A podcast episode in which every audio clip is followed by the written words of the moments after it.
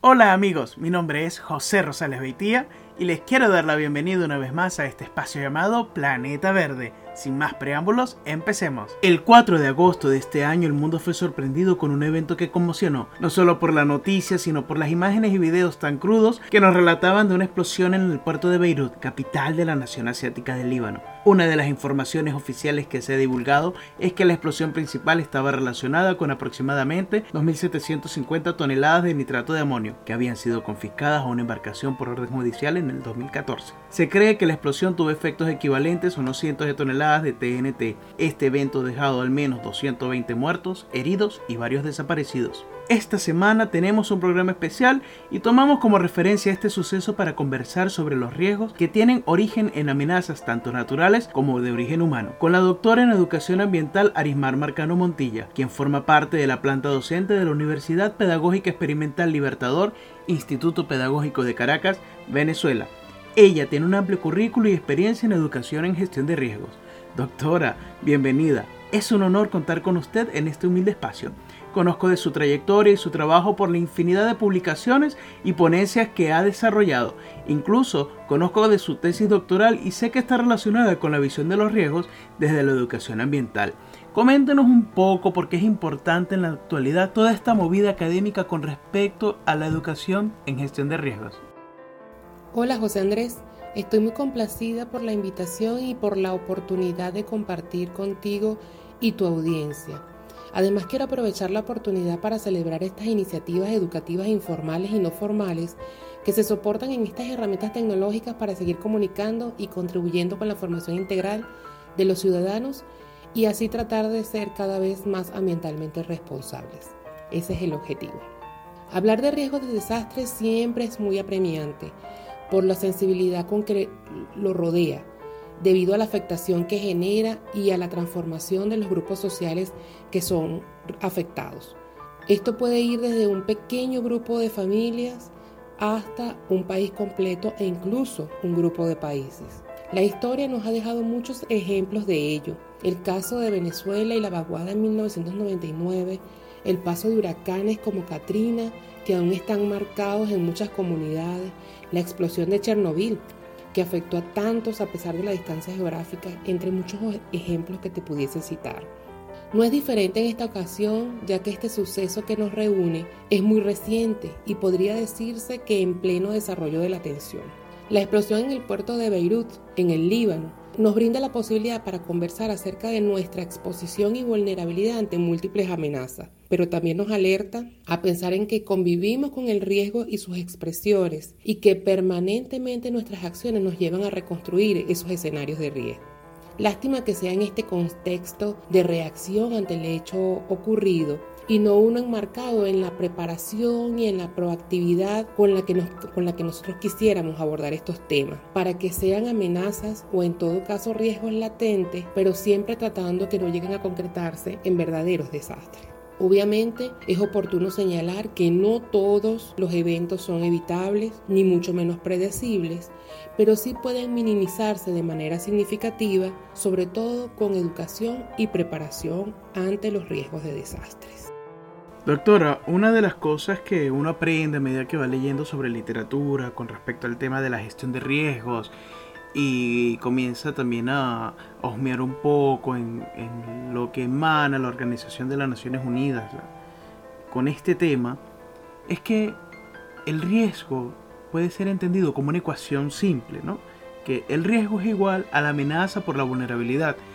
Y su tesis doctoral estaba vinculando ¿no? Estos, estas dos disciplinas que parecieran distantes. Coméntenos un poco cuál es ese punto ¿no? de, de unión donde ambas se entrelazan, por así decirlo. Con respecto a la pregunta que me haces acerca de cómo se vincula la educación ambiental y la reducción de riesgos de desastres, eh, tendría que señalar en primera instancia que no son tan distantes como parece. Eh, por supuesto, esto va a estar vinculado mucho a la visión que se tenga acerca del ambiente. Eh, la escuela tradicional nos enseñó que el ambiente era todo lo que nos rodeaba y ciertamente no es del todo incorrecto. El problema está cuando uno analiza esa posición y se da cuenta entonces o reflexiona en ese todo lo que me rodea, el ser humano pertenece al ambiente o está en el centro del mundo para que todos los recursos que están a su alrededor sirvan para satisfacer sus necesidades sin mayor importancia de qué hacemos con esos recursos. Entonces, en vista de que esa visión antropocéntrica de la vida eh, ha ido cambiando, si entendemos que desde el punto de vista holístico que el ambiente es el producto de las interacciones de elementos químicos, biológicos, físicos, sociales, económicos, políticos, tecnológicos, culturales, en un lugar y un momento dado, eso implica entonces que el ser humano es parte del sistema y las acciones que emprendamos sobre ese sistema van a repercutir a cada uno de esos elementos, incluyéndonos a nosotros mismos. Entonces, la educación ambiental en, la actualidad persigue, más que desarrollar esa formación individual, es generar esa reflexión, esa vinculación entre los individuos con el contexto y el, el, racionamiento lógico de lo que es el aprovechamiento de los recursos que tenemos, sobre todo si esos recursos son de índole natural, es decir, que son agotables, que son irrecuperables en algunos casos. En la medida que la gente se sensibilice, se conciencie y transforme su conducta, eh, será mucho más eh, consciente de, las repercusiones de nuestras acciones sobre el resto del sistema. Esas son las funciones de la educación ambiental, sensibilizar hacia eso, formar hacia ello, ¿no? En el caso de la reducción de riesgo de desastre, bueno, si hablamos de la reducción de riesgo como tal, hablamos es de esas acciones o medidas que se emprenden para educar, prevenir los riesgos eh, latentes, minimizar los riesgos eh, ya existentes, de manera que las personas puedan vivir en escenarios mucho más seguros y más confortables. La educación ambiental viene a ser una vía, una herramienta para poder concretar algunos elementos de esa reducción de riesgo de desastre en cuanto a la gente comience con esa sensibilización que ya te decía acerca de los recursos y de nuestro comportamiento. A la larga, ambas nos manejamos bajo la visión sostenible. En la educación ambiental, hoy en un paradigma de sostenibilidad y la reducción de riesgo más bien está buscando justamente fortalecer la resiliencia, es decir, la condición individual y colectiva que tienen los individuos para recuperarse ante eventos y aprender de ellos y seguir adelante, ahí es donde vienen las transformaciones, aprender de ellos. Eh, entonces, eh, fortalecer esa resiliencia como un elemento clave para el desarrollo sostenible. Y la educación ambiental persigue también desde una visión sostenible hacer que las personas fortalezcan esas condiciones. ¿Qué, cómo podemos sistematizar estas dos eh, em, visiones o esta misma visión en dos áreas distintas? Un elemento que hoy tenemos, un recurso, es eh, la agenda de los objetivos del desarrollo. Este, los objetivos del desarrollo eh, sostenible o los ODS es una agenda mundial 2015-2030 donde se aspira desde 17 miradas o de 17 aspectos abordar esas transformaciones sociales para alcanzar la sostenibilidad o la sustentabilidad, como lo llaman en algunos otros países. Entonces, ¿qué sucede? Si, si recordamos rápidamente esos ODS y nos damos cuenta que mientras haya pobreza, mientras exista hambre, mientras la, salud no sea prioritaria o no, sea, no sea buena y la educación no sea de calidad, que son los primeros cuatro objetivos, pues no, no podemos ser una sociedad este, más sostenible, pero además no podemos ser una sociedad menos vulnerable ante los riesgos de desastre que nos rodean. Eh, ¿Sí? Pero, ¿qué otros objetivos del desarrollo están vinculados entonces con la educación ambiental directamente y la reducción de riesgo? La reducción de las, las desigualdades. Eh, y cuando hablamos de desigualdades no estamos hablando exclusivamente de los ricos y los pobres, es la posibilidad incluso de cómo podemos responder, cómo podemos reaccionar ante estos escenarios de riesgo. Y esas desigualdades van marcadas incluso desde lo educativo, es decir, desde los recursos que tienen unos grupos u otros, sin, sin menoscabo de los recursos económicos que son muy importantes para recuperarse, para poder activarse después de una tragedia. Por supuesto, además, las comunidades sostenibles y las ciudades sostenibles eh, van a ser mucho más utópicas en la medida que no trabajen en la reducción de sus riesgos. Y aquí regresamos al ejemplo del caso de Beirut. Estamos, estamos hablando de un puerto en un galpón donde estuvo por seis años almacenada una cantidad muy significativa de materiales químicos eh, de una manera inadecuada. En una ciudad además eminentemente portuaria, donde tienen una gran cantidad de población viviendo alrededor de este espacio, de una cantidad de personas que desconocían toda esa situación y por supuesto eso los hace tener una altísima exposición, porque es esa, esa condición de estar frecuentemente enfrentado al, al evento o a la posibilidad del evento, pero además a una altísima vulnerabilidad porque la vulnerabilidad la hace que yo sea susceptible a sufrir de ese daño eh, eh, y que no cuente con las herramientas para superarlo, porque sencillamente lo desconozco. ¿sí? Entonces la vulnerabilidad es esa, esa indefensión o esa condición que yo tengo para reaccionar ¿sí? ante, un, ante un evento. Y esa vulnerabilidad puede ser económica, puede ser social, puede ser física, puede ser educativa.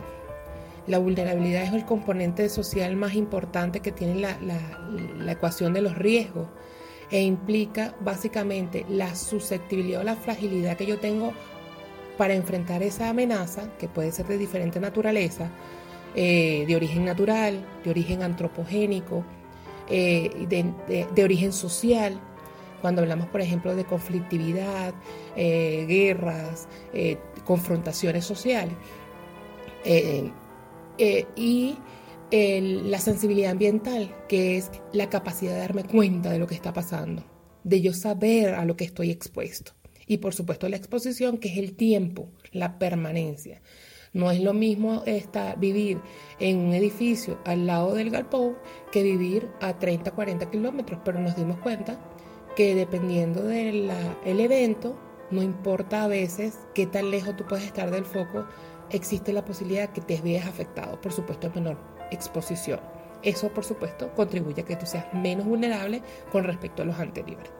Un ejemplo concreto de esto que se está conversando eh, en el caso de Beirut es, por ejemplo, que la magnitud de la explosión fue de tanta consideración que se sintió incluso a 240 kilómetros del lugar en la isla de Chipre. Eso es una distancia considerable. Si buscamos analogías con respecto a ello, cabrían 2.000 estadios de fútbol, eh, de acuerdo a su longitud uno al lado del otro. Equivalente a decir, por ejemplo, en Venezuela, para los que me escuchan desde acá, que es una distancia equivalente desde ir desde Caracas a Puerto Píritu. Y en el caso de Perú, que es donde tú te encuentras, es algo como decir el recorrido entre Lima y Junín o Lima y Pisco. Entonces, bueno, retomando un poco lo de los objetivos del desarrollo, lo que quería era entonces hacer énfasis en que esa vinculación está dada justamente por la búsqueda de la sostenibilidad y con ello yo diría que, es básicamente enfocarse en dos elementos fundamentales. La transformación de la sociedad desde las personas, es decir, de que las personas vivan mejor, de manera más confortable, en menos pobreza y con mayores eh, capacidades para desarrollar potencialmente una vida digna y de igualdad, ¿verdad? Y eso lo va a llevar entonces también a una transformación hacia la visión que tengamos sobre eh, la protección del planeta, en contra de la degradación, el consumo excesivo y más bien gestionando actividades mucho más sostenibles. Eso por supuesto, esa mezcla de la transformación de las personas y del planeta, eh, o de nuestras acciones hacia el planeta, repercuten en tres esferas más sociales y económicas, desde mi percepción, que es ir alcanzando progresivamente la prosperidad, por supuesto consolidar entonces la paz y establecer alianzas. Y digamos que eso sería como el fin último de estos objetivos que, podamos vivir cada vez mejor. Si, si bien cierto esto pudiese sonar utópico, es un trabajo arduo, pero que depende exclusivamente de la participación de cada uno de nosotros. Y esto no, lo, no significa que tengamos que ir como, como guardianes del mundo o como superhéroes. Es desde pequeñas acciones y pequeños granitos de arena que podemos ir contribuyendo a la transformación social de los países. Obviamente, eh, dependiendo de la instancia en la que tú estés, tus, tus, con tus obligaciones son distintas, son, se redimensionan, pero a la larga todos somos parte del sistema y todos somos corresponsables del futuro de, de estas premisas, pero además de los resultados que se obtengan para vivir mejor. Doctora, a pedido personal quisiera que me explicara un poco de cómo la situación de la pandemia actual del COVID-19 y esta explosión en Beirut en particular hace que quizás se potencie un poco más la afectación en esta población con respecto a este tema y la acumulación de, ese compuesto químico que tengo entendido que tiene múltiples usos y que no es algo que realmente sea tan, tan extraño tenerlo en, nuestros países. A fin de ir eh, puntualizando algunos conceptos que se han ido abordando en el transcurso de la conversación y bajo la ejemplificación del caso eh, que estamos analizando, que es el de la explosión en el puerto de Beirut, eh, podemos señalar entonces que esta comunidad se encontraba expuesta ante una amenaza de carácter tecnológica. Esto se debe a que, en el caso de las amenazas, debemos recordar que estamos hablando de fenómenos eh, o actividades humanas que pueden ocasionar muertes, lesiones, afectaciones a la salud, daños ambientales en general. Eh, paralización de las actividades sociales y económicas de un lugar específico. Pero además, cuando estas eh, paralizaciones o estas afectaciones son, están asociadas a actividades industriales, procedimientos peligrosos o fallos en los protocolos del manejo de actividades netamente industriales, es decir, determinadas por acciones humanas, entonces eso es lo que lleva a configurarlas con esa denominación, amenazas tecnológicas. En este caso particular, esas amenazas tecnológicas dan origen directamente o como consecuencia a riesgos tecnológicos. Pero además, en un contexto más amplio, asociado a las condiciones sanitarias que estamos viviendo a nivel mundial con el COVID-19, entonces además esa, comunidad tiene o cuenta con amenazas biológicas asociadas a estas condiciones sanitarias que además va a combinarse con un escenario de riesgos sanitarios. Esto que nos lleva entonces a entender que las amenazas no son hechos aislados, que podemos tener una o varias amenazas en un mismo espacio, por eso las llamamos eh, amenazas múltiples o multiamenazas, y que además van a desencadenar riesgos también de diferentes índoles. Eso desde el punto de vista de, de las amenazas y los riesgos. Ahora, ¿qué, ¿cuál es el fenómeno o el factor desencadenante de toda esta situación de amenaza y de riesgo posterior? Bueno, el desencadenante en este contexto fue la explosión del compuesto denominado nitrato de amonio. Este compuesto químico, que es una especie de sal blanca e inodora, y que por eso también imposibilitó que la comunidad se alertara ante la presencia de, de algún elemento que pudiese generarle algún tipo de afectación o daño. También es conocida como sólido cristalino y está constituida por iones de nitrato y amonio que se fabrican en cantidades industriales porque tiene varios usos. Uno de esos usos fundamentales es eh, asociado a que por su alto contenido de nitrógeno sea empleado como base para la generación de fertilizantes, en especial dirigidos al cultivo de leguminosas. En el caso del lígano, no es extraño que ellos tengan acumulado eh, material de esta naturaleza en, atención a que ellos son un país altamente consumidor de este tipo de compuestos y de acuerdo a eh, la FAO, ellos tienen una, una tasa de consumo alrededor de 330 kilos por hectárea para el año 2017. Esto significaba para ese momento que era un país consumidor superior al doble de la media de, este compuesto. Si además recordamos entonces el origen del, producto, es producto de la incautación de un buque proveniente de Rusia. Y Rusia es el primer país productor de nitrato de amonio que, y más o menos alcanza el 45% de la producción mundial de dicho compuesto. El segundo uso para el que se implementa el, nitrato de amonio es justamente que como tiene además una alta capacidad de oxidación, al mezclarlo con compuestos derivados de los hidrocarburos, como por ejemplo eh, diésel, aceite, queroseno, es decir, combustibles, alcanza una mezcla explosiva. Eso implica entonces que es muy utilizado para las actividades mineras y de canteras. Por esa misma capacidad explosiva que tiene el nitrato de amonio, cuando se mezcla con otros compuestos como el TNT, entonces funciona para la fabricación de explosivos que normalmente van dirigidos a las actividades de construcción. Entonces, al ser un elemento químico que se utiliza constantemente en las actividades humanas, genera y llama bastante la atención que haya sido tan mal manejado su disposición luego de que fuese eh, decomisado por orden judicial en el año 2014. No sé si pudiese comentarnos un poco más sobre este tema.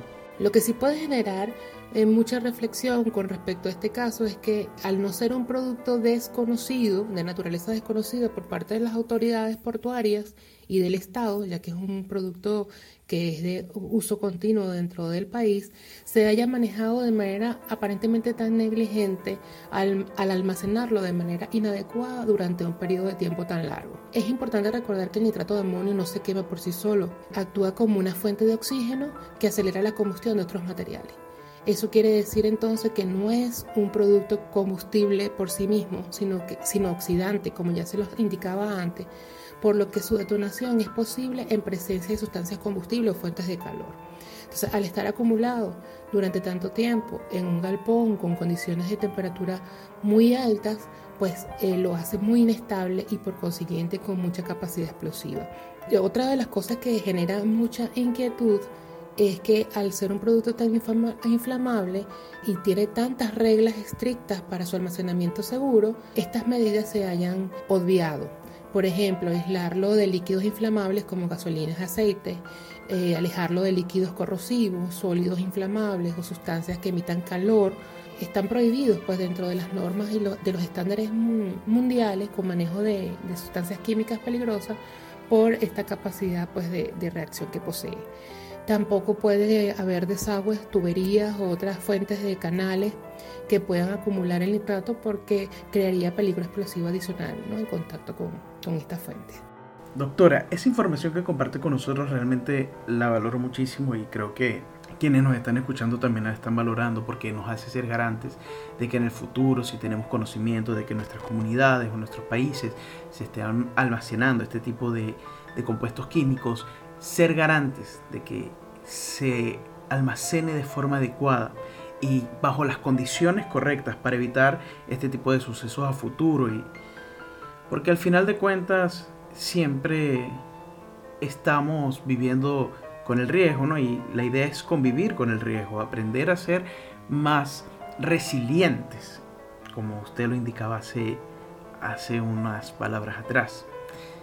Sin embargo, quizás como para ir cerrando, porque el tiempo en este espacio no nos permite extendernos mucho y valoro realmente su conocimiento, es las imágenes y los videos que pudimos ver en redes sociales, en las noticias, que eran tan fuertes.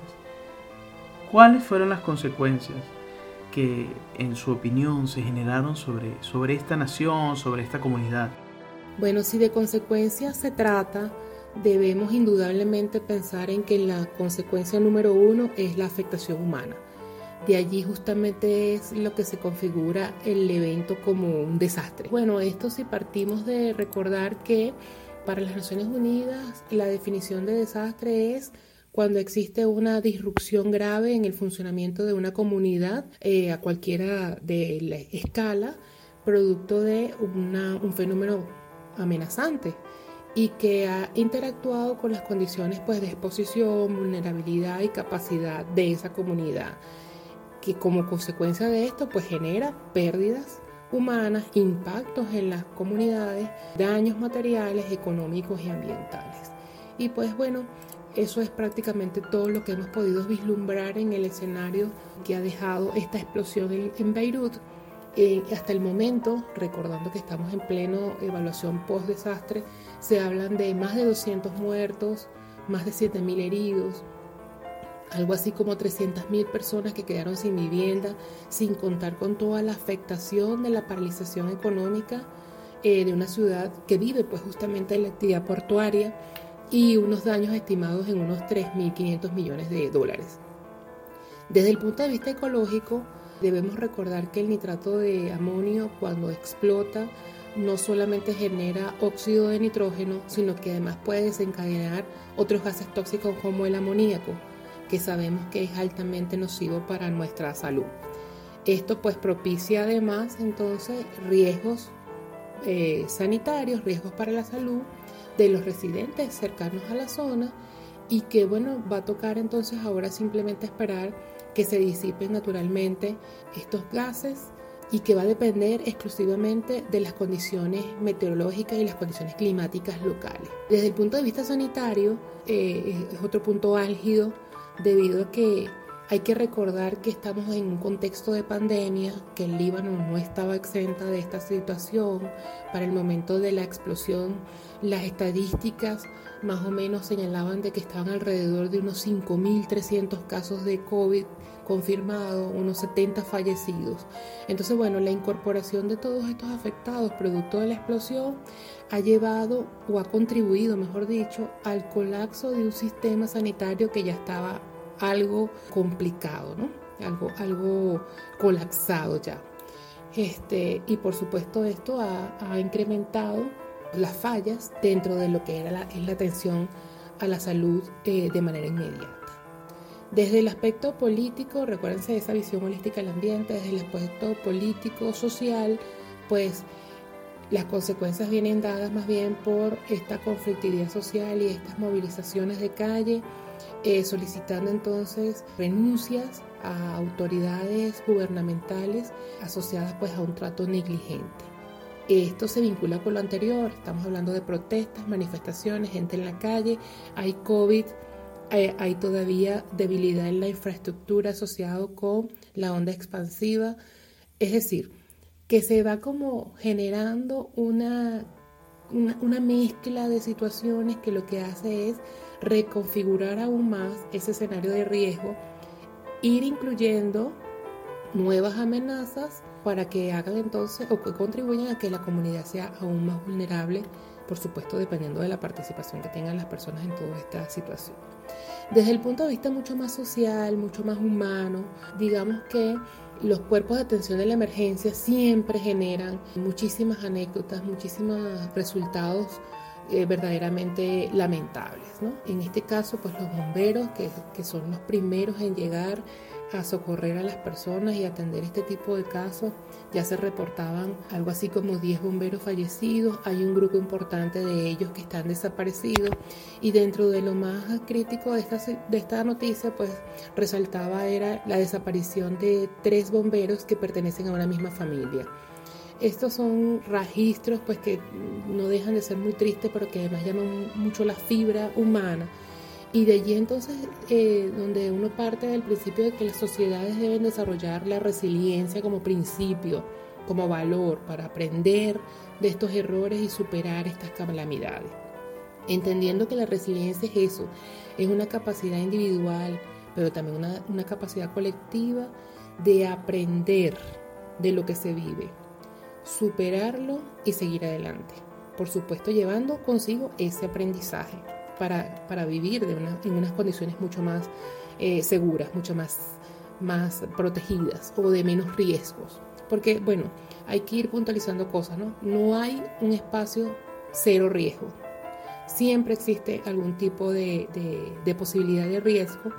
Lo que debemos hacer es minimizar y atenuar nuestra vulnerabilidad para que ese riesgo sea menor. Bueno, en, virtud de todo esto que hemos venido conversando, em, lamentablemente parte de eso de no aprender o de no mantener vigente esto, esto, esta información o este conocimiento, porque realmente somos una sociedad que olvida muy rápido, e, este, este panorama que hoy vive, esta realidad que vive hoy Beirut, históricamente hay eh, registro de varias afectaciones asociadas a las explosiones por nitrato de amonio. En el caso, por ejemplo, de Alemania de 1921, cuando explota una fábrica de bicarbonato de sodio por 4.500 toneladas de, de, nitrato de amonio que deja 560 muertos.